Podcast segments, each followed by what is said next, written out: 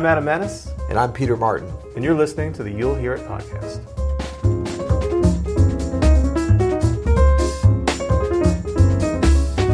Today we're going to give you seven essential jazz piano albums. Only seven. Dude, we can't do this. This is going to be too hard. Not six, not eight, but seven. Uh, you're killing me. Uh, but but I have to say too, we're not actually going to give them to you. We're just going to give you the names of them. You're going to have to go scurry and find them on Peter your own. Peter Martin is personally going to play them for you.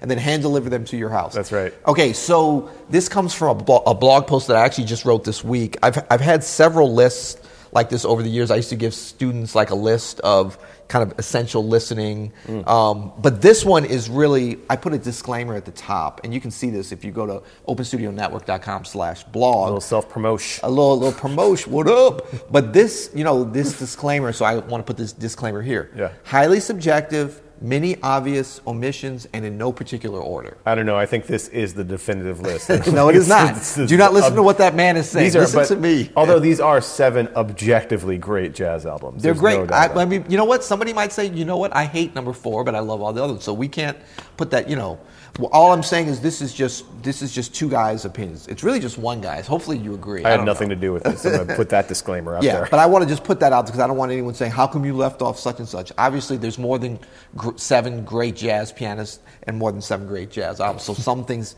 were left off. So these are just seven essential ones out of many. Okay. Um, wow, half the podcast is just disclaiming what we're about to say. That's pretty good. I right? know, and you'll hear it. No, are we not done? Okay. Okay, I'm going to start on number one. Art Tatum, piano starts here. Who? Who now? Art Tatum. So, uh, you know, part of the reason I started the list is that it's a great album title. The piano starts here. The list Yeah, starts here. it's good. But this record's very personal to me. This was sort of the first solo piano record as a child that I really connected with. My father had this record. It was played around our house a lot um, because my parents listened to it. I thought it was horrible, or I just didn't pay any attention to it, whatever. But at a certain point, just the sound just connected me, connected with me in a way that was just so powerful, and I was like, "Wow, I want to do that." Even while at the same time saying, "Wow, I'll never be able to Yeah. do that." I wanted to do that, you know.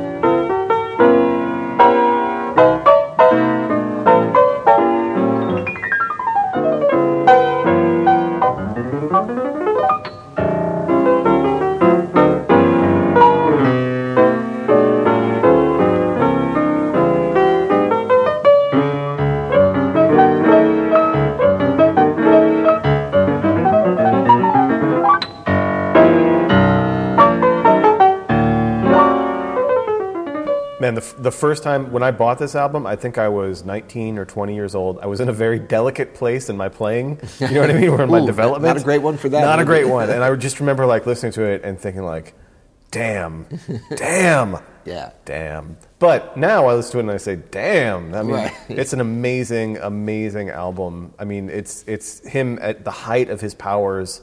It's beautiful. Every every track is beautiful. Yeah, and you know, thinking about it now, I mean, I, I came at it not understanding how albums were made, I was just kind of hearing it and liking it. Um, but you know, what I learned about it later was, you know, it was recorded. It was taken from live recordings in, in 1950 and 1955. It No was way. Not, yeah, I it was didn't that. put together Wow. as an album, uh, as far as I know, even by Art Tatum. That's But- incredible. but it's really well put together. You know, they're great representations of arrangements and solo piano versions of tunes that he did many times that have been recorded many different ways. Yeah. And um, I don't know. I just think it's amazing. I No, mean, that that Willow Weep for me, man. oh, it's, yeah, it's incredible. So um, that's number one. So number two is Keith Jarrett's "Facing You." Now, this was Keith Jarrett's first album for ECM Records. It was recorded the day after a gig uh, with Miles Davis in Oslo, Norway, in 1971. Um, this one is an interesting pick because I actually really hadn't. I mean, I knew of it, but I hadn't really listened to it until you wrote this blog. Yep. Like I kind of missed out on the ECM stuff when I was coming up, uh, you know, getting into jazz until now, much later, and I'm like loving discovering all these things. And this is one I'm almost embarrassed to say I wasn't really familiar with, but I have listened to it in the last week or so, and it is unbelievable. It's so good. His touch, his concept is so like crisp on this period and fresh, and man, it's really a good listen.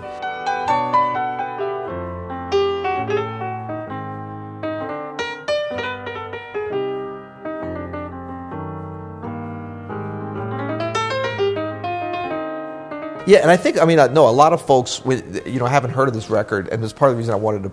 I mean, it's certainly known, but it's it's it seems to have been overshadowed by some of Keith Jarrett's other solo recordings, which are great too on ECM and, and otherwise. You know, like the Köln concert, which is you know is, is such it's like the best-selling solo piano record of all time, and it's an amazing record. But to me, I mean, this being in the studio, he did a lot of you know live um, solo piano explorations where it's just total improv, which are great.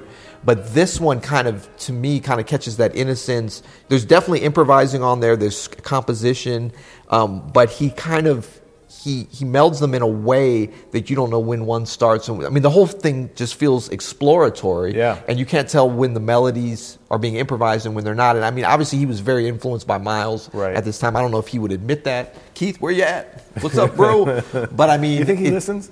yeah, he'll hear it. He'll hear it. But um, you know, I think the thing of it being his first, people are always surprised when I when I tell them that this was his first record on ECM. Yeah. I mean, Keith Jarrett nerds, of course, know that and course, worship this record. But it's a it's, it's a fun. No, one. it's awesome. I love the sound, the recording Yeah, sound. yeah, the piano very sounds close, so cool. very resonant. The piano sounds amazing. Yeah. Very specific miking technique on there. It's awesome.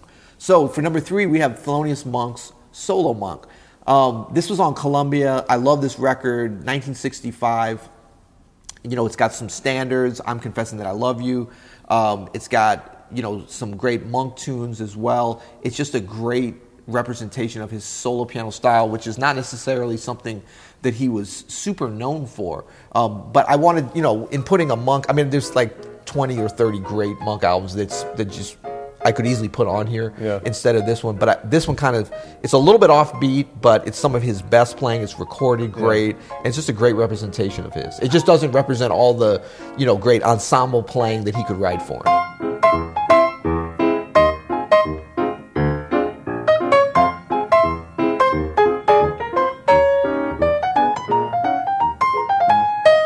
Yeah. Now, how much fun would it be to be able to play solo piano like that? Yeah. It just seems like he's having a great time. It is. It's a joyous Yeah. record. It's it's a great album cover. Oh, it's a really cool Yeah, thing. yeah. It's a great thing. All right, so number four, this is our most modern album of, of jazz piano uh, essentials, and that's Herbie Hancock's River, the Joni Letters. Now, this is a record that Herbie made in, what was this, 2007 or 8? Yeah, maybe? something Somewhere around mid-2000s, there? yeah. I don't know, he won Grammy for Record of the Year. That's how great this record is. Um, and it's all Joni Mitchell tunes except for two tunes. You have Duke Ellington's Solitude and uh, Wayne Shorter's Nefertiti.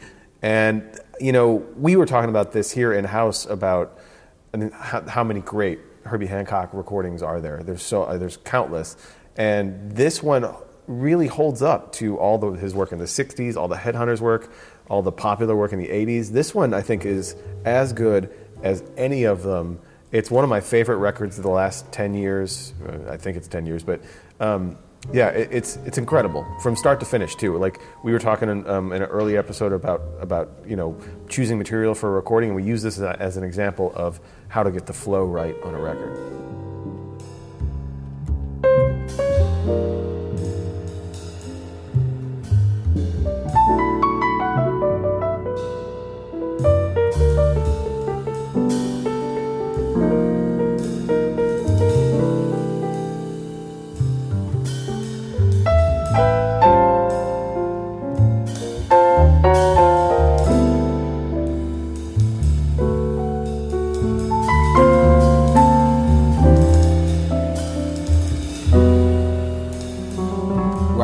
Mean, it's it, and, and it's it's a concept record. Yeah. Um, but it diverges from that specific concept, and, and never musically, but in terms of the actual material, it diverges. But to me, the thing that holds the whole thing together is Herbie's piano playing. I mean, he's playing so strongly on this record. Yeah.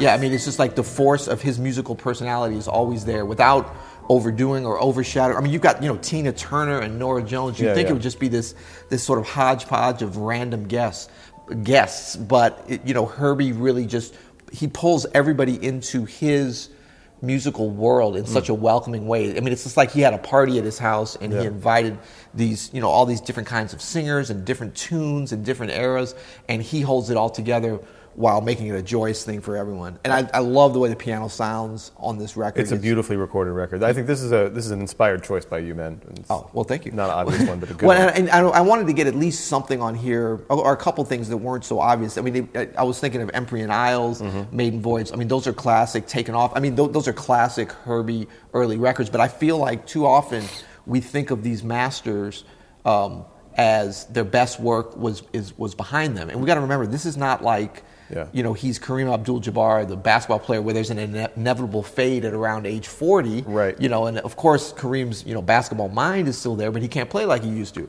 But but I mean with Herbie, I really believe in, in hearing him live, especially over the last 10, 15 years, 20 years now, um, that he's the strongest player ever now because he has the maturity, the understanding, the depth, Yeah. and he still, of course, has all the piano stuff there. So I think that we shouldn't overlook the more recent recordings. You know who we should get to put together one of these lists for us?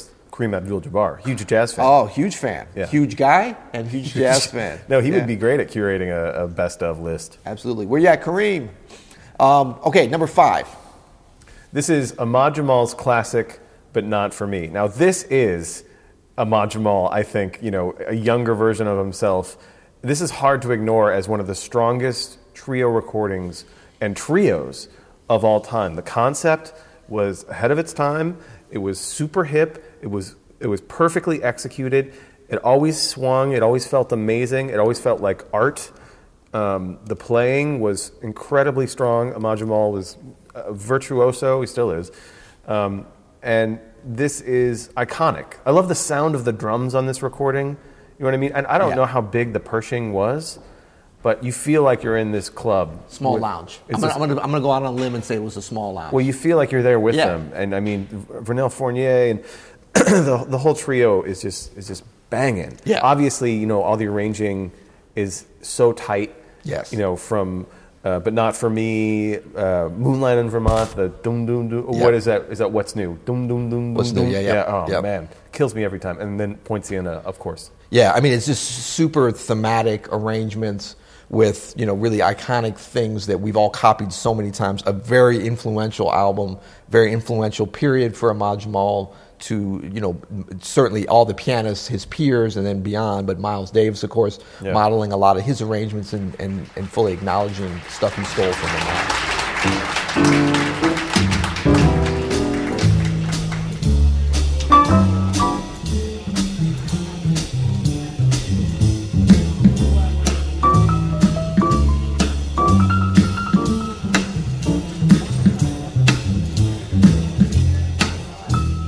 This reminds me of? This album always reminds me a little bit of hip hop, of like they're sampling these grooves and putting them in different places in the song. You know what I mean? Mm. Yeah. It feels like that to me for some reason. Yeah, it's, that's a great one. Okay, so number six, we have Bill Evans' Interplay. Ah, Bill Evans makes the list. Yeah, so now with this, I, I- you know, again, highly subjective. These are some of my favorite records. Maybe I, instead of the essential, I should have said my Peter's, Peter's favorite. favorite, yeah. but um, but also this is another one that's a little bit less obvious. I mean, a lot of people would go with you know. Um, uh, Live the Vanguard, Right. Or even like Tony Bennett and Bill Evans, which I love that record. Right, Undercurrent, Undercurrent, Portrait right. and. Explorations. Yeah, Explorations. Yeah. Yeah. this is an interesting choice. Yeah, but this one because you know Bill Evans obviously was a great trio pianist and, and solo pianist, but I thought he was a great ensemble pianist too. And so for this recording, and I think it was Riverside or Impulse, whatever it was on Riverside. Yeah, you know it's it's a little bit of a um, unorthodox lineup, or one that I hadn't seen together. Percy Heath, Philly Joe Jones, Jim Hall on guitar, um, and Freddie Hubbard. But I mean, That's swinging right there. It's swinging, and I mean, it's and it doesn't feel like it's just a thrown together. Obviously, many of them had worked together in different situations, but I think Bill Evans, in putting this album together with the material, with his playing, you know, really took advantage of all the musicians in, in just a brilliant way. What are some of the tunes on this one? On Um, Interplay? Uh, there's interplay. There's um, you sta- and the night, and the music. Oh, yeah, yeah, yeah, that's the one. Yeah, it's one. basically standards, and then I think it's just the one original. Um, that's great. Yeah, the interplay.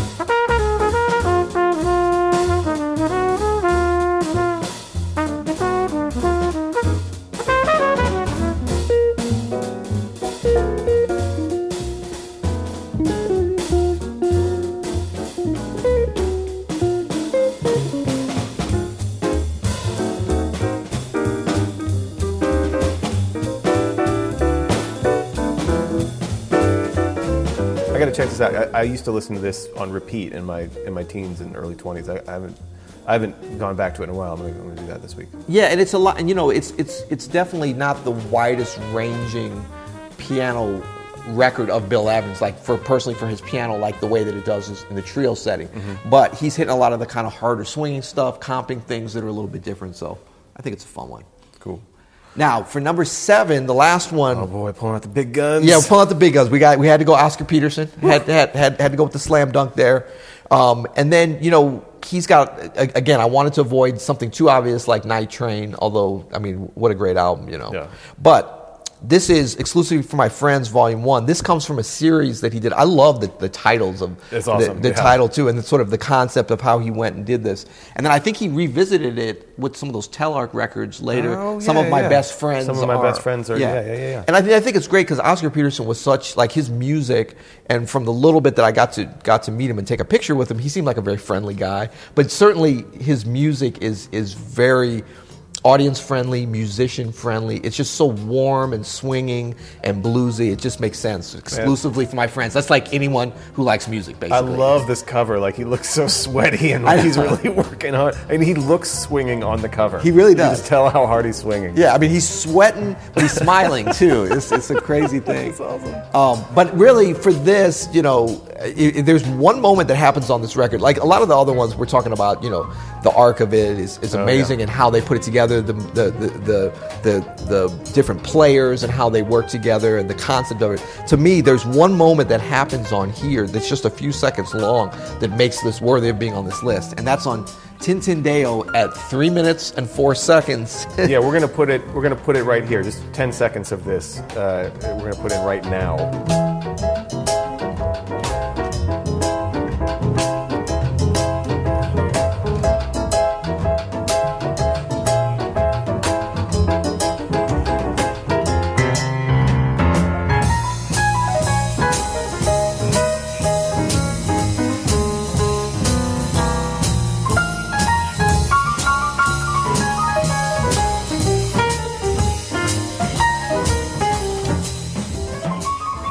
That's not too bad. That's, swinging, man. That's pretty swinging. That's swinging. That's like the to me should be if I can learn how to go in and, and edit something on Wikipedia, I'm gonna go in for swing Wikipedia, and it's just gonna be an audio file, Yeah. and it's just gonna be th- those bars and that transition. And you know what I mean? I mean Ray Brown kind of doom doom doom doom. You know, I mean he just. Ooh, I might be singing another key, so that's bad. Okay. But I mean, just the way that they that they go into that swing, it's just so strong and swinging and, and beautiful. Well, I have to say, this is a really great list. I've learned some things. I've been taken on a journey, Mm. Little journey, m- musically. little seven part journey. Yeah, we hope you've enjoyed it. Uh, you know, send us your list. We want to hear what records you're listening to. There's a good chance we don't, um, you know, we, we love jazz, but we are always down to learn about a new swinging record. So That's right. Send us your list. You'll hear it. Mm.